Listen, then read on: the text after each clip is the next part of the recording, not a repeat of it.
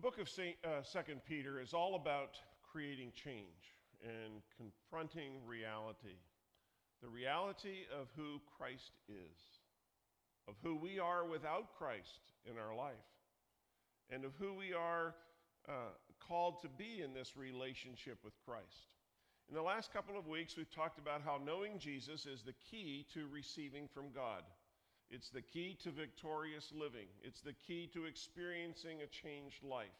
And last week we talked about how we must make knowing Jesus a priority and how we need to measure our progress in developing these Christian virtues like goodness and knowledge and self control and perseverance and godliness and kindness and love. These are the things that we add to our faith in order to be productive and effective for the glory of God. Peter closes the first chapter of this letter by reminding us that we are saved by grace, not by our works. And all of us must one day come face to face with Jesus Christ to give an account of our life. And God's ultimate desire is to bring us together to be with Him for all of eternity. What an upbeat message it is. And then Peter begins chapter 2 and he gets a little negative, it seems, by our standards today at least, but as you will see, hmm, necessarily so. And his purpose here is to issue a warning to these Christians about false teachers in the church. And to let me, uh, and to, uh, let me tell you in advance, he doesn't have much good to say about them, as you've already heard. You see, even in the first century church, there was a problem with people distorting the truth, the words of Jesus, and the teachings of the apostles in order to manipulate and control people. And ultimately, their goal was to squeeze people out of their money and out of their faith and out of their positions of leadership in the church. And some false teachers taught that you had to follow all the Jewish laws in order to be a Christian. Others taught that you could live as immorally as you wanted to and still be a Christian. And just like today, there were people saying a lot of different things that had no relation to the Word of God. In fact, that's why some of the New Testament epistles were, were written to defend truth against error. So I invite you to pay attention to what Peter says today about false teachers in here in the second chapter of his letter. Uh, it's pretty powerful stuff. But first, I want us to spend a few moments today thinking about the nature and the characteristic of, uh, characteristics of false teachers.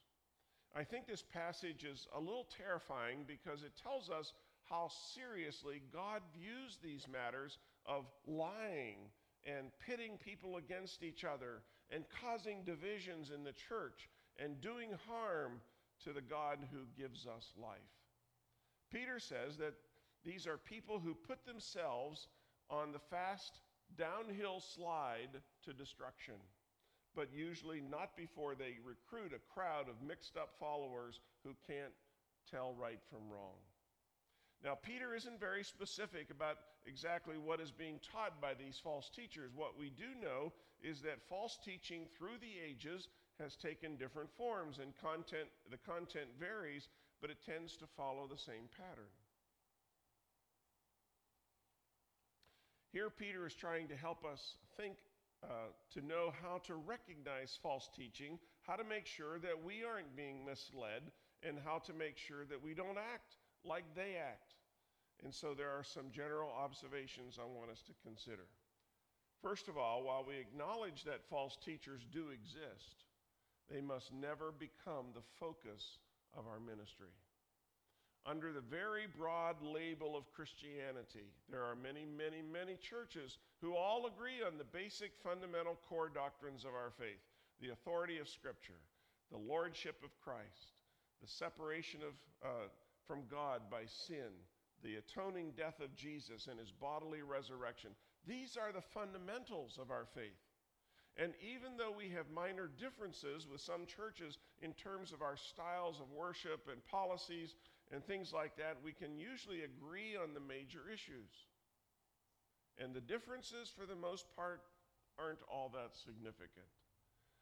But there are some exceptions. all religions are not following the same road to God. There are religious groups that are considered to be outside the circle of Orthodox Christianity because they don't believe the, the most things that I just mentioned. They believe only their version of the Bible is correct, even though it's heavily influenced by the writer of their or the writings of their founder. They don't believe in things like the divine nature of Jesus or his atoning death for sin or his bodily resurrection. They are teaching a false religion. And this isn't just the case in the 21st century, it's been the case since the time of the apostles. So, what should be the church's response to all of this? Well, should we be spending more of our budget fighting these cult groups? Should we be carrying picket signs outside of their meeting places or devoting our teaching to better understanding how to avoid those who may be knocking at our door? Probably not. And yet, there are groups of well meaning Christians doing just that. There are groups who don't like certain churches or pastors that they see on television. They don't like Focus on the Family and its ministry, or they don't like Rick Warren and some of the work that he's done uh, uh, in, in Saddleback Church in California. They don't like Hillsong music. So they set up websites and they devote themselves to tearing down whatever they don't agree with. And their objection is not based usually on biblical principles as much as individual likes and dislikes, on their own self interest. So, what are we called to do? Well, as Christians, we're called to share the story of Jesus, aren't we? To call others into a relationship with Jesus Christ, to serve others in the name of Christ. That's what our job is. Feeding the poor, ministering to the sick, loving the lost, glorifying the Lord. Nowhere does Peter say that our job is to argue or to speak against people we don't agree with. There will always be those who bring dishonor to the name of Christ. But our job is to focus on the ministry that God has given us and go on doing the work of Jesus, seeing, seeking out those who are lost. We must never lose sight of the ministry to which God has called us. But here's a second observation God is aware of who the false teachers are.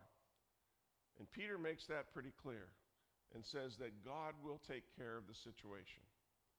God is very much aware of the people who are deliberately distorting the truth and leading God's people astray. And he's also aware of those who are telling the truth and taking care of them. And Peter uses the example of how God punishes the wicked in Noah's day, but saved Noah because he was the sole voice of righteousness in an ungodly world. God punished the wicked people in Sodom and Gomorrah for their ungodly life, but he saved Lot who stayed pure in a culture that was surrounded by moral rot. And Peter says that the false teachers give the way of truth a bad name. They're only out for themselves. They'll say anything that sounds good to exploit somebody else, but they won't get away with it. They'll come to a bad end because God has never just stood by and let that kind of thing go on. Now, we may think we're getting away with something. We may even be able to convince ourselves that our mission is just and good, but God is the one who sees the heart, isn't He? Those who are following the corrupt desires of the sinful nature, and those who despise uh, authority, and those who are doing unholy things will not escape the notice of a holy God. Remember in verse 2, Peter says false teachers are will bring swift destruction upon themselves. Their condemnation has long been hanging over them already, and their destruction has not been sleeping. Verse 12 says, They are like wild beasts that will be caught and destroyed. Verse 13, they will be paid back with harm for the harm they've done.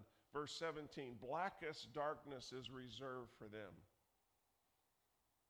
God is well aware of the damage done by those who go around spreading false information, taking advantage of people, leading people astray, and God will take care of it. We don't have to do his job for him. We just have to do what he's called us to do, and that's love him and serve him. There's a third observation about false teachers. Most of the characteristics of false teachers have to do with character, not with content. Peter, if you'll notice, was not warning these early Christians about these destructive heresies.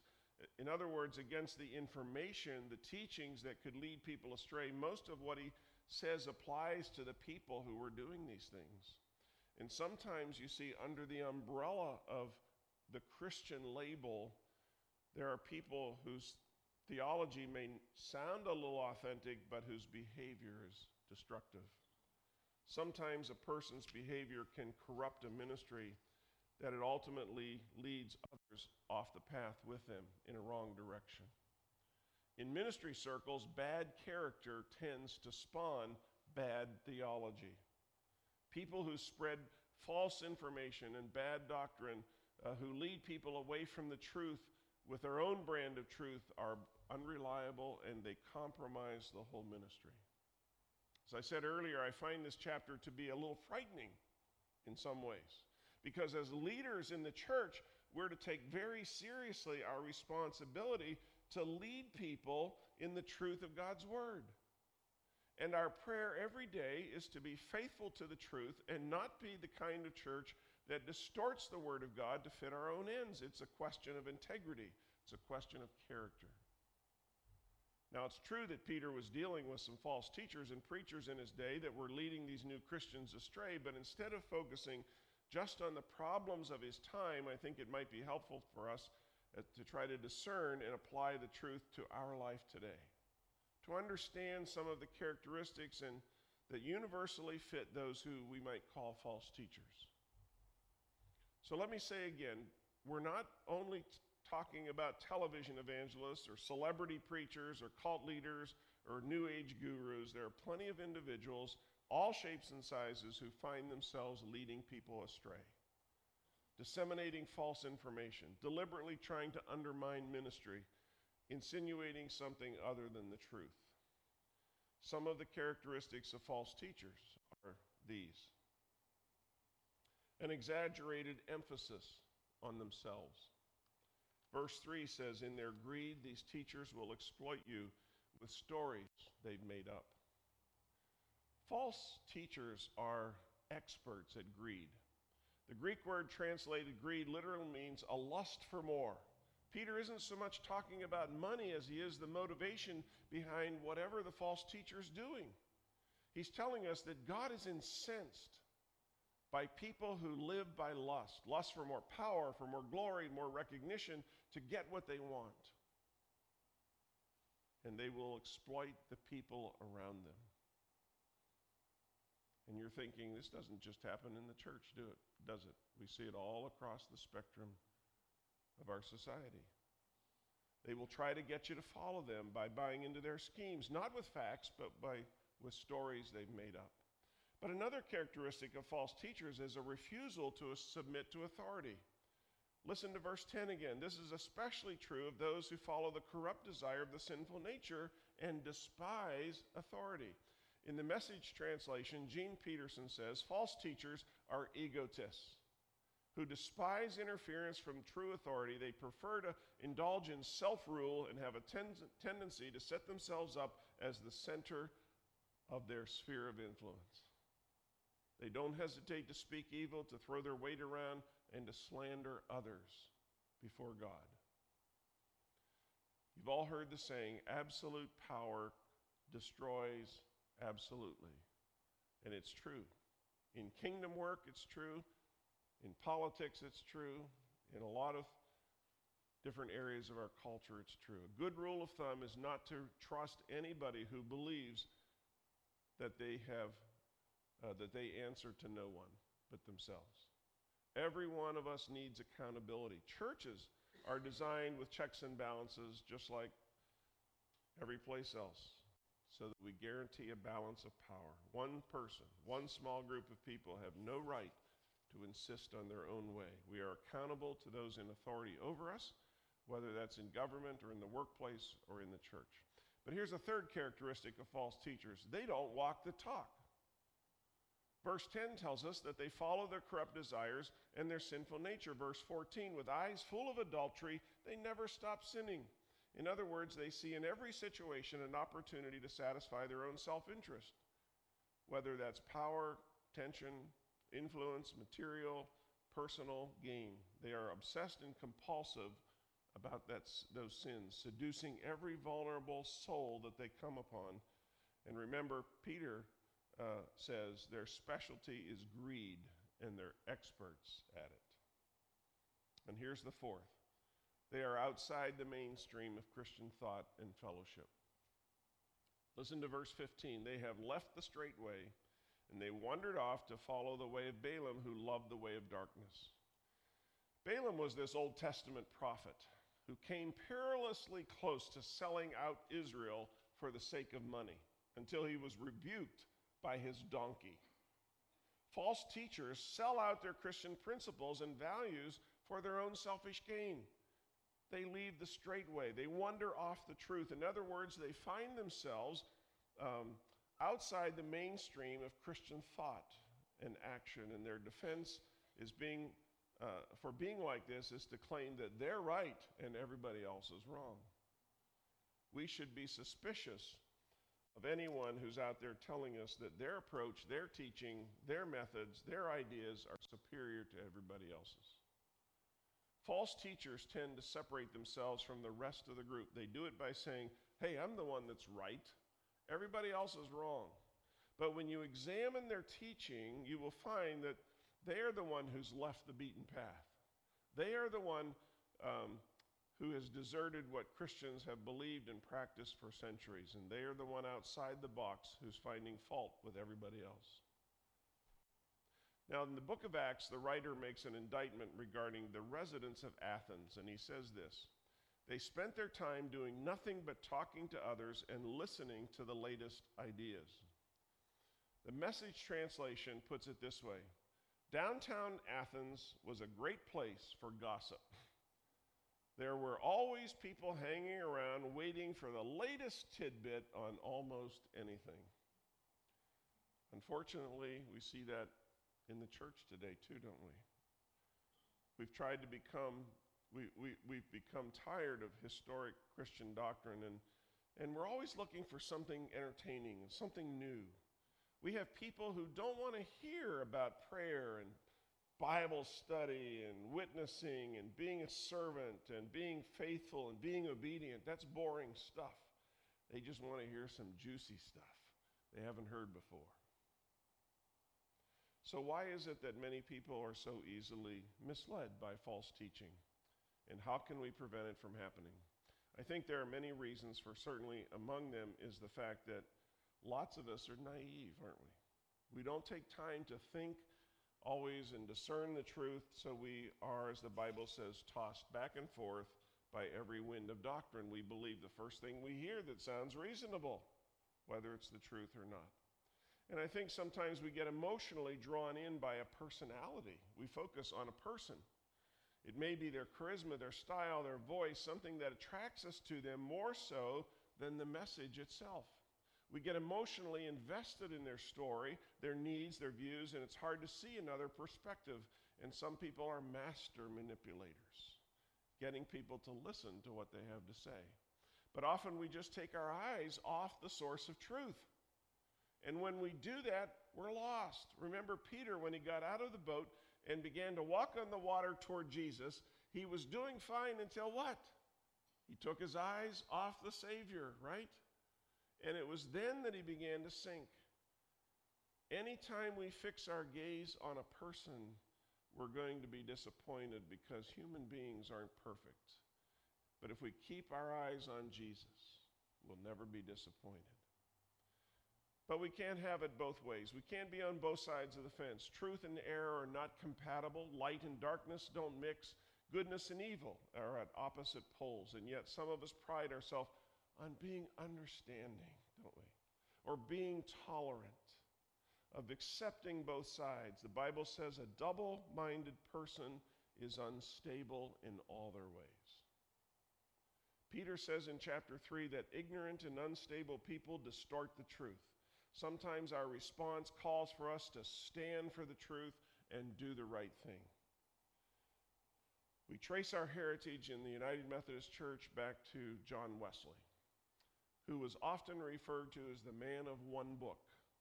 One of the things he taught people was that um, the Bible was the source of truth. And the more informed we are about what God says in that book, the less likely we are to listen to and be influenced by those who spread false information and distortions of the truth. And that's the best solution I know of to recommend to you. Be people of the book. Like it or not, Peter was pretty plain about false teachers. And he tells us that they are a fact of the, our spiritual life. We need to be aware that they're out there, being destructive wherever they can. And Peter echoes what Jesus said in Matthew's gospel Beware of the false prophets who come to you disguised in sheep's clothing, but inwardly they are ravenous wolves. Learn to discern truth from error. Don't be misled by everything you hear. False teachers are destructive, but we can protect ourselves from their teaching by focusing on doing what God has called us to do, and that is serve Jesus and serve others. That's what we're asked to do. Pray with me. Heavenly Father, thank you for your word of truth. Thank you for the warnings against false teachers and their destructive doctrines. Keep us under the shadow of your wing and guide us into all truth. In Jesus' name,